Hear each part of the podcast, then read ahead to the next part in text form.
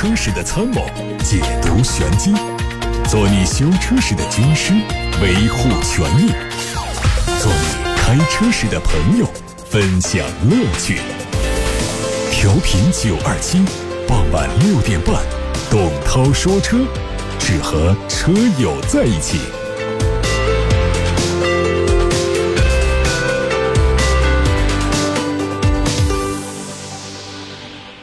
各位，接下来的一个小时听到的是董涛说车。先看今天的新闻。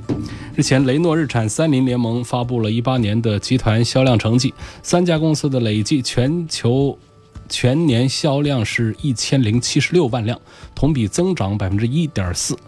联盟当中，雷诺集团的全球销量增长了百分之三点二，达到三百八十八点四二万辆；日产的销量是五百六十五点三六万辆，下降了百分之二点八；三菱汽车全球销量一百二十一点八八万辆，同比增长了百分之十八点三。据长安汽车日前发布的一八年业绩预告显示，长安预计实现归属于上市公司股东的净利润为五亿元至七点五亿元，较一七年的盈利。七十一点三七亿元，下降了百分之九十二点九九。对于净利润大幅下跌的原因，长安汽车表示，主要源于合营企业的投资收益减少，也就是指长安福特、长安马自达等合资公司在去年的业绩都不大理想。长安汽车一八年全系品牌累计销量达到两百一十三点七七万辆，同比下降了百分之二十五点五八。长安旗下的品牌全线下滑。合资品牌方面，长安福特销量下降了一半，长安马自达减少了二点六万辆，而长安的 PSA 旗下的 DS 品牌当然是更加低迷。长安铃木的日方资本则彻底退出。统计显示，长安汽车的净利润主要是来自于合资企业的投资收益，其中长安福特的占比是最大。中国汽车市场已经成为全球最核心的市场，很多知名品牌的最大海外市场就在中国。所以，如果中国市场出现变动，也将导致他们的整体业绩受到很大的影响。比如说，意大利豪华汽车制造商玛莎拉蒂，去年年中。菲亚特克莱斯勒方面曾经表示，玛莎拉蒂的表现让人失望，中国市场销量下滑是主要原因。一八年，玛莎拉蒂在中国只卖了一点零七万辆车，相比一七年全年销售的一点四五万辆，下降了百分之二十六点二。二零一九年，玛莎拉蒂需要改善的是品牌声誉以及质量口碑等等问题。呃，前两天呢，有网络传言说，吉利有意全资收购。菲亚特克莱斯勒旗下的阿尔法罗密欧和玛莎拉蒂两大汽车品牌，对此啊，今天吉利汽车正式对外回应。原文说，公司没有计划收购上述品牌，同时表示，吉利当前的工作重心是聚焦现有核心业务，推动技术进步和品牌提升，为用户提供更卓越的体验。最近，报废机动车回收管理办法修订草案在国务院常务会议上获得了通过，这意味着机动车报废回收在经历十八年之后，终于有了新版的国家标准。和老版相比，新版管理办法在准入门槛、五大总成再制造解禁、回收价格解禁等方面做了修订。比如说，此前包括五大总成在内的汽车废旧金属。被作为废金属销售给冶炼厂，价格只在每吨一千二百多元，也就间接导致报废回收企业的回收价格不高，消费者不愿意进行汽车报废等不良循环。而在新版的管理办法当中，报废车辆不再按照报废金属的价格回收，可以按照市场价格进行交易，这将有利于提高报废汽车回收企业的回收价格，盘活整个汽车报废的市场。国家发改委一位官员最近表示，二零一八年我国每千人汽车的保有量是一百七十辆左右，距离主要发达国家保有量水平还有很大的差距。比如说，美国的千人保有量大概是八百辆左右，欧洲、日本大概有五百到六百辆左右。所以，未来一段时间汽车的消费潜力还是有的，甚至可以说是比较大的。二零一八年，我们再次重复一下。我国每千人的汽车保有量是一百七十辆左右，发达国家在五百到八百辆左右。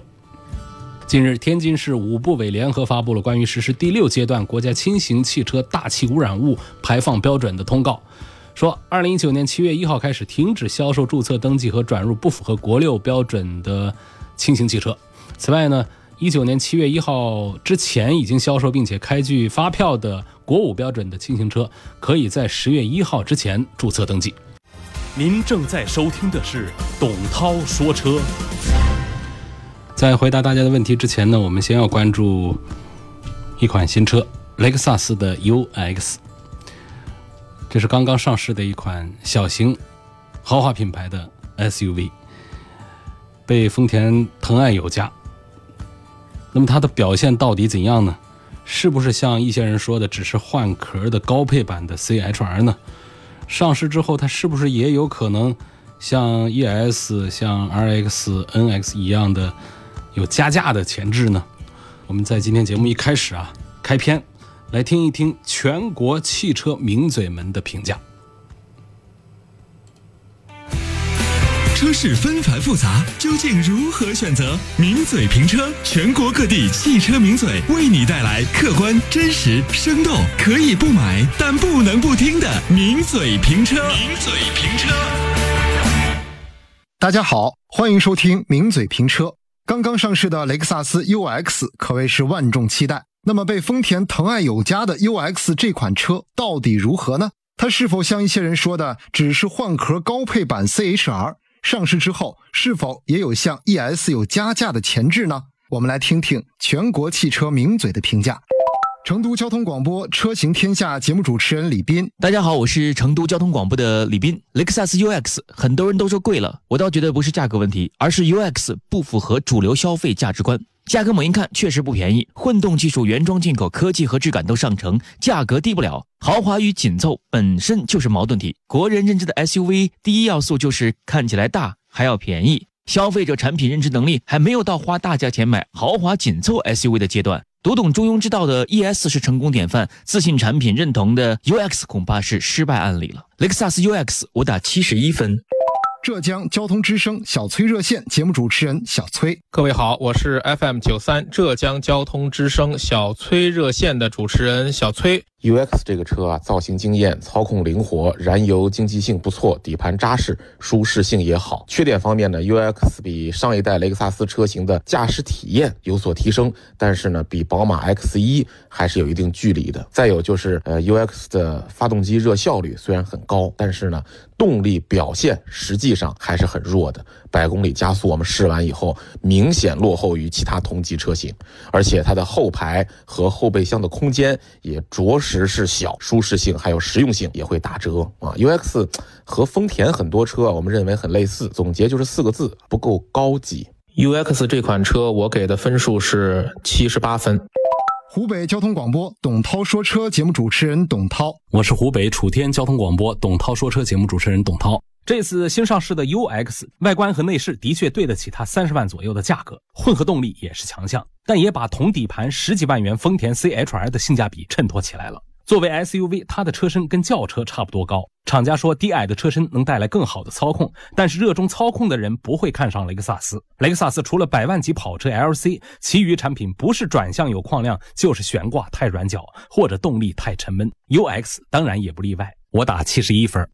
中央广播电视总台央广中国之声满昭旭，各位好，我是满昭旭。雷克萨斯 UX 在内外设计和细节上还是很打动人的，但是想大卖有三个障碍啊。第一是大小，如果一个身材稍微魁梧的人坐在第一排，这车就不是两排了，咱得用皮卡中常见的词儿叫一排半。第二呢是混动，从参数上和竞品对比的话，并没有体现出优势啊。第三是价格让人望而却步了，恐怕雷克萨斯得和大家一起盼着收入水平大增啊。如果你不差钱，也不在乎性能，而且中。爱这个品牌，推荐顶配，体验一下小而全、小而精的匠心。这车我给八十分。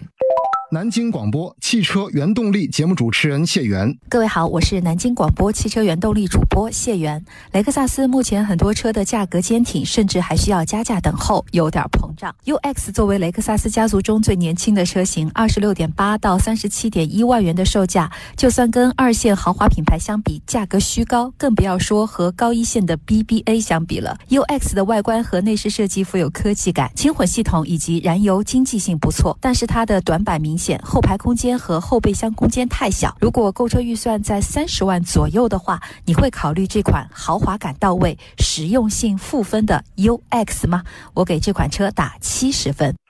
杭州交通九一点八，我的汽车有话说。节目主持人于虎，各位好，我是杭州交通台的主持人于虎。首先，雷克萨斯 UX 的设计啊，确实很前卫，但是外观的纺锤形中网怎么看都比较纠结。其次，这么差的配置和空间卖到这个价位，我真想问一句，是谁给你的勇气？梁静茹吗？你让奔驰 GLA、宝马 X1、奥迪 Q3 怎么看？最后，你以为你有 X 换了一个马甲，提升一下底盘，大家就认不出来你是变种的 CHR 啦？你真当消费者好忽悠，钱多人傻？我给出的分数是七十二分。河南交通广播维尼说车节目主持人维尼，大家好，我是维尼说车的维尼。UX 作为雷克萨斯第一款紧凑型 SUV，除了拥有 TNGA 架构的加持之外，外观设计和细节做工也是卖点。但是拿什么吸引年轻消费者？二十六万到三十七万的售价，能选奔驰、宝马、奥迪一线豪华品牌，还有不小的优惠，而且不加装、不排队。低调稳重这个标签对于 UX 的目标年轻客户而言也有点对立。用买 BBA 的钱去买雷克萨斯，是 UX 太飘，还是 BBA 提不动刀？我给出的分数是七十五分。浙江电台民生资讯广播车舞飞扬节目主持人王飞，大家好，我是浙江电台民生资讯广播车舞飞扬的节目主持王飞。雷克萨斯 UX 技术方面做得非常不错，毕竟同类的混动 SUV 大多是采用的弱混，而 UX 高配当中前后轴的两台电机实现了混动电四驱，技术优势是非常明显的。但是这款要卖到了三十三万，这就和能够享受新能源绿牌的插电式混动的宝马 X1 的终端价格几乎一样了。UX 普通版本的价格卖到了二十六万八，但是配置过低，加上终端销售往往没有优惠，还有可能加价。这款车型虽然被称之为最便宜的雷克萨斯，这样看来性价比并不高。综合评分七十九分。广东广播电视台车坛路路通节目主持人路路通，大家好，我是广东电台的节目主持人路路通。说到雷克萨斯新上的 UX，其实这台是基于丰田 TNGA 架构下的一台紧凑型的 SUV，定价有点超出了预期。虽然呢，雷克萨斯的品质控制是有口皆碑，但是在当今豪华车普遍降价的行情之下，UX 的性价比并不高。品质不错，品牌不错，但过于膨胀，小心误判。我给这款车打分是七十八分。安徽城市之声汽车三幺五节目主持人常红，我是安徽城市之声汽车三幺五的主持人常红。雷克萨斯 UX 定位于豪华都市 SUV，在宣传中用到了很多大和小的对比，大想法小执念，大气场小犀利之类，感觉官方为这款车的小做了非常充足的舆论准备。但我认为宣传中的大太另类、太抽象，但是小却真实的就在眼前。车小对应的市场也小，只能说尽管丰田疼爱有加，但产品整体实用性不高，和竞品差距非常明显。我给出的分数是七十七分。江苏交通广播爱车帮节目主持人杨晓，我是江苏省广播电视总台 FM 九十九点七金陵之声爱车帮的节目主持人杨晓。坦率地说，UX 是一台代步车，而代步车就应该是车身紧凑、价格合理的。但现实是，厂家让 UX 当了出头鸟，美其名曰匠心打造，不求走量。匠心是好事儿，但是产品质量和服务水平是一家企业的本分，真心才是基础。如果不能够结合市场需求，给产品一个合适的市场定位，那匠心最终就只能够成为一种透支用户品牌忠诚度的说辞，最终受到伤害的还包括自己的经销商伙伴们。综上，我给这车打八十分。参谋长说车全媒体平台主持人钱海涛，我是参谋长说车全媒体平台钱海涛。越来越发现雷克萨斯就像是一个搞精装修的，这次又把丰田的 CHR 装修了一下，换上了混动系统，价格直接就奔二十七万去了。加上 4S 店层层加价的套路，最低配落地价近三十五万，顶配接近四十三万，这让高两个级别的奔驰 GLC、宝马 X3、奥迪 Q5L 情何以堪？十五万的技术，三十多万的价格，买雷克萨斯 UX 的用户啊，真的需要好好想一想。我给雷克萨斯 UX 打六十九分。感谢各位的点评。综合以上十二位主持人的评分，雷克萨斯 UX 最终平均得分为七十五分。希望对您的选择有所帮助。关于这款车的后续市场表现，我们也将持续关注。更多车型点评内容，欢迎关注微信公众号。刚才这八分多钟，大家听到的是来自于全国各地交通广播汽车节目主持人对于一款刚刚上市的新车雷克萨斯 UX 的点评。各位如果听得不过瘾，或者说没有听明白，还想再重听的话呢，可以通过微信小程序“梧桐车话”来收听完整版的大家的点评。因为在节目的播出当中，时间有限，每一位主持人只出了三十秒的声音，但实际上更多的主持人说出了一分钟甚至两分钟以上的点评，内容更加的详细和精彩。欢迎各位通过微信小程序“梧桐车话”收听更加全面、更加丰富的、更加细致的主持人点评。雷克萨斯 UX。您正在收听的是董涛说车。好，现在要开始回答大家的买车、选车、用车提问。在今天节目当中呢，因为我们花了将近九分钟，呃，做了一个小专题，对于刚刚上市不久的雷克萨斯的紧凑型小型的 SUV UX，呃，做了一番点评，而且这个点评是来自于全国各地交通广播的知名汽车节目主持人们发出的声音。这是非常权威的、非常中肯的点评。各位对这款车感兴趣的话，想听到这些主持人们的点评音频的话，可以通过微信小程序“梧桐车话”来继续收听，随时收听。那么大家对这款车有自己的观点和看法，也可以在接下来的时间通过我们的互动平台发送到直播间，把观点和意见发送到直播间。先看大家的几个问题啊，来看八六八六六六六六后台。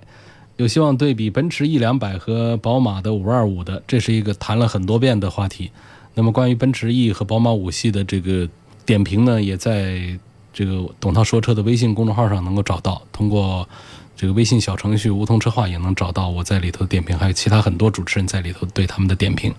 那我简单说个一句话的话，就是如果要讲目前的这个性价比来说，可能呃两个车不相上下。那么五系的车本身要好一点，呃，但是呢，E 级呢，它品牌啊，这形象各方面要更加成功一些。在舒适度方面呢，实际上宝马的五系也比 E 级的要稍微要强一点点。在后期的费用方面，也是宝马的五系啊，费用要便宜一些。但是奔驰 E 级的这个购买热度和推荐指数，仍然在它的舒适度、呃技术含量和后期保养不如五系有优势的情况下。依靠它这个奔驰的 logo 以及非常成功的外观内饰的设计，仍然是获得了非常高的推荐的指数。有问到本田 CR-V 的 1.5T 和雪佛兰探界者的 1.5T 谁更值得入手？嗯，探界者的 1.5T 呢，其实你倒挑不出它的什么这个不是来，但是呢，也就想不起来为什么要推荐它。那么在这个品牌上呢，雪佛兰在中国在这个。普通品牌、非豪华品牌、非自主品牌的中间这个段位呢，我们叫普通品牌。在普通品牌里面，呃，在 SUV 当中，说实话，现在能想起这雪佛兰来，它还是不大容易。我们更多的想到的是这个大众啊，啊，这个别克啊这样的品牌会多一些了。所以这是探界者给我们的这个印象。那么在这个日系里面呢，它仍然还是大家在买这个二十万出头的 SUV 的时候会优先想到的。几个品牌之一，包括了日产、丰田和本田。那本田 CR-V 呢？这个大家的关注的焦点还是在于它的 1.5T 啊，这个发动机不是在去年出了一些舆论上的问题嘛？那么大家在犹豫买它还是不买它？那么跟大家说这么几个事实，就是在我们节目当中，在湖北地区的用户当中，我们今年、去年年底我们还接到了一些这样的投诉。我们在每天大量的投诉信息当中呢，其实我们在今年是没有收到。关于 CR-V 的 1.5T 的发动机的投诉的咨询是有，啊，没有进一步的这样的投诉过来说我的发动机今年还是有在这个寒冷的气候下机油液面增高的情况，今年是没有听说的，所以我们有理由根据这一点来相信，呃，东风本田厂家对于 1.5T 的发动机在非极寒情况下的这种使用。呃，已经找到了解决的方案，已经在今年年初的时候推出了召回办法以及厂家内部的这种处理办法。现在销售出来的车，我们认为没有问题。所以从这个角度呢，还是在本田 CR-V 的 1.5T 和雪佛兰探界者的 1.5T 当中优先推荐了本田 CR-V。还有希望对比一下迈锐宝的 XL 顶配和凯美瑞的2.5的这个问题，我记得是在昨天还是前天已经做过了回复，就不在节目里重复了。通过董涛说车微信公众号是可以听到往期节目的重播音频，并且重播音频里面有哪些主要内容、提要、摘要，都用文字表述出来，免得大家盲听进去之后啊找不着自己想要的这个问题和答案。那还有。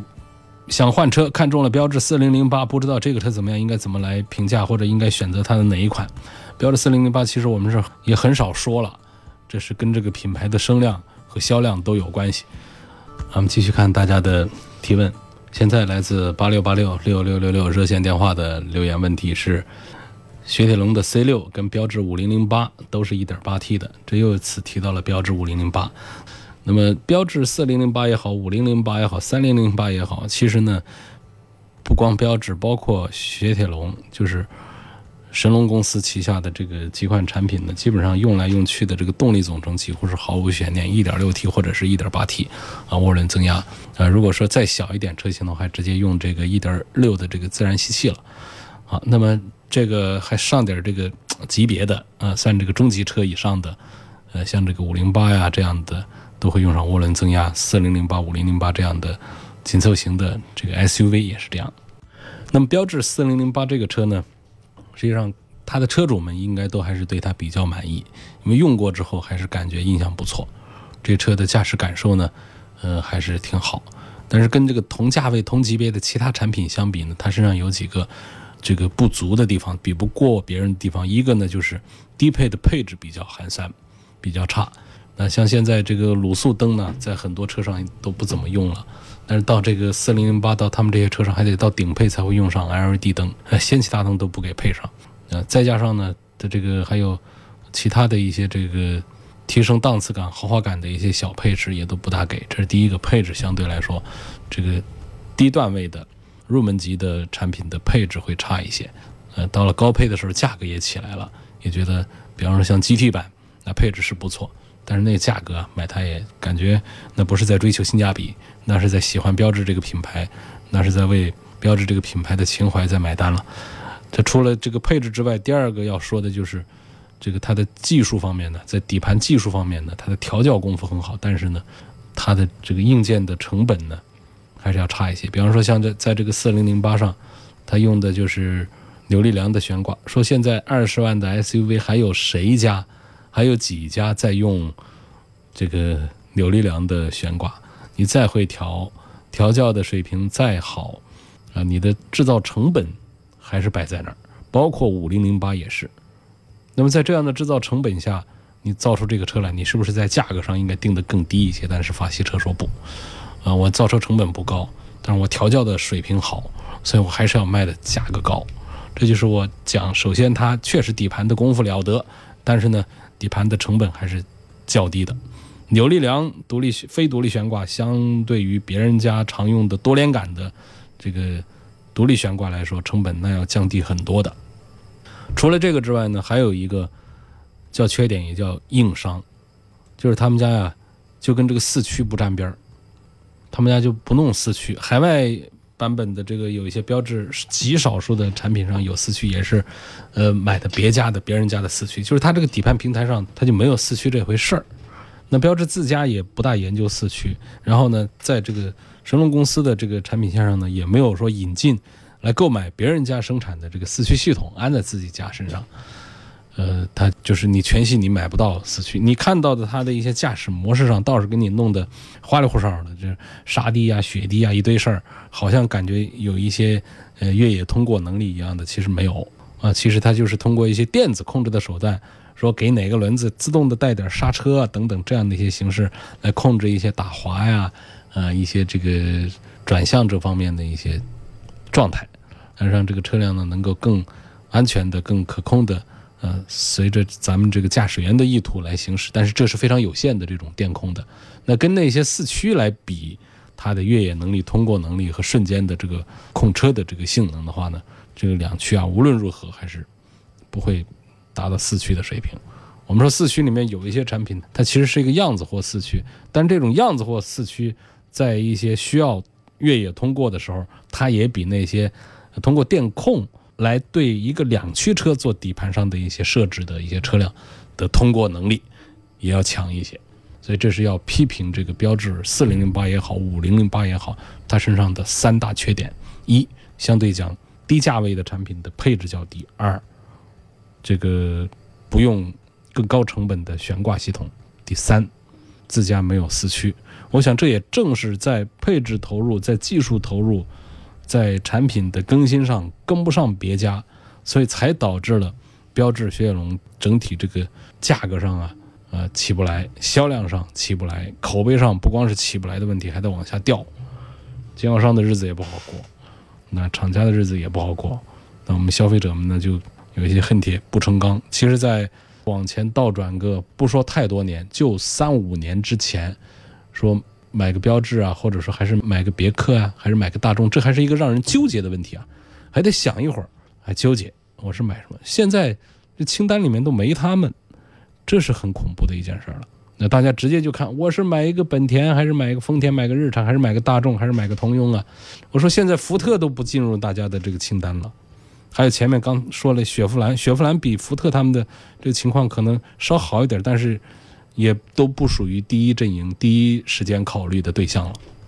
这个一个话题说的比较长，就把大家的几个人的关心的问题都说了。这还有希望推荐奥迪 Q 三。推荐高尔夫 1.4T，还有想谈一谈这个途昂和大指挥官应该怎么买的，就这样的一些问题，在这个微信小程序“梧桐车话”的回答频道里面，都已经有这个主持人啊对这个问题做了回答，我就不在节目里说了，就大家可以上去看一看，可以听一听，这些回答都是用音频的形式展现的。接着我们看到下一个。问题，这个问题来自于董涛说车微博的后台上，有位网友问到：大众的途安 L 舒雅版怎么样？同级别的这个产品应该怎么来推荐？这个现在同级别的产品呢，已经啊多了几家了。过去啊，我们说这个大众的这个途安的话呢，几乎就没有什么竞争的对象，因为再往上一个级别呢，它才会有，就是价格要到二十万去了。二十万往上走，那就有这个呃两家本田的两个产品，奥德赛和艾力绅，那还有别克的 GL8。但是呢，大家越来越发现，其实很多家庭里面是不需要那么大个车的，它可以要小一点。你看到，就别克就出了 GL6，这就直接成了这个大众途安的呃一个竞争对手。然后自主品牌也在崛起，啊，有传祺，还有个 GM6，啊，车子造的也还不错，所以也都是在这个价位上，对，那么它的竞争车型也就有了。关于提到的这个具体到了版本，说到了这个舒雅版啊，那就是一问它的顶配了，应该顶配跟它的低配之间呢，优惠过后的价格差异也不太大。我觉得这个信任大众这个品牌带给你的这种扎实感，呃，我觉得买它也还可以。至少我觉得这个途安呢。在这个价位上啊，优惠过后的这个价位上来说，相对于别克的 GL 六来说，我觉得它的购买理由还要更加的，呃，充分一些，啊，但是这个价位呢，如果你能够再看一下这个传祺的 GM 六的话，呃，你又会心动，那确实是里外形象上比这个途安又要呃这个高级一点了。那大众的车就是这样一个本事，嗯，其实用起来这个感受品质都还不错，但是总是看起来。那些不太惊艳的感觉，其貌不扬的感觉。来到微信公众号的后台，还有问比亚迪唐的混动版怎么样？呃，这个唐的混动版我接触了一下，对它的印象还是很不错的。首先，第一个大啊，咱们花二十多万来买一个自主品牌，这其实确实还是很需要勇气的。但是这款产品，我觉得还是能够代表比亚迪造大车的能力，造得很扎实。中控台的这个大屏的使用非常好。混动在咱们的中国品牌当中，比亚迪的是最值得信任的。在中国品牌的混动当中，比亚迪的是最值得信任的。这重要的话我就说两遍。比亚迪唐混动版的缺点仍然在于，就二十多万我们买到的其他品牌的 SUV，就是非混动的合资品牌 SUV，在内饰的用材料和做工和设计感上，那还是比唐要成功一些的。啊，就是内饰的精细啊、档次感呐，这个唐的混动版新能源版进去，感觉还是差一点。好，感谢各位收听和参与每天晚上六点半钟到七点半钟的董涛说车。错过收听的朋友，可以通过董涛说车微信公众号重听。有更多的问题想要在节目时间以外跟我取得互动的话，可以通过微信小程序梧桐车话的问答频道来跟我对话。